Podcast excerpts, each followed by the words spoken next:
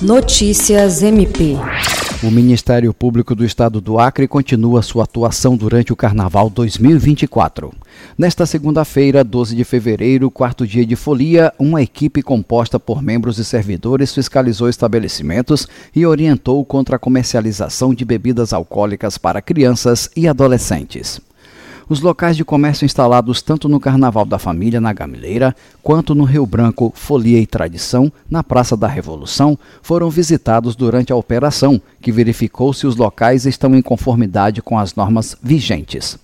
Após parceria com o MPAC, o Juizado da Infância e Juventude também acompanhou as ações, realizando abordagens nos registros envolvendo crianças e adolescentes. Jean Oliveira, para a Agência de Notícias do Ministério Público do Estado do Acre.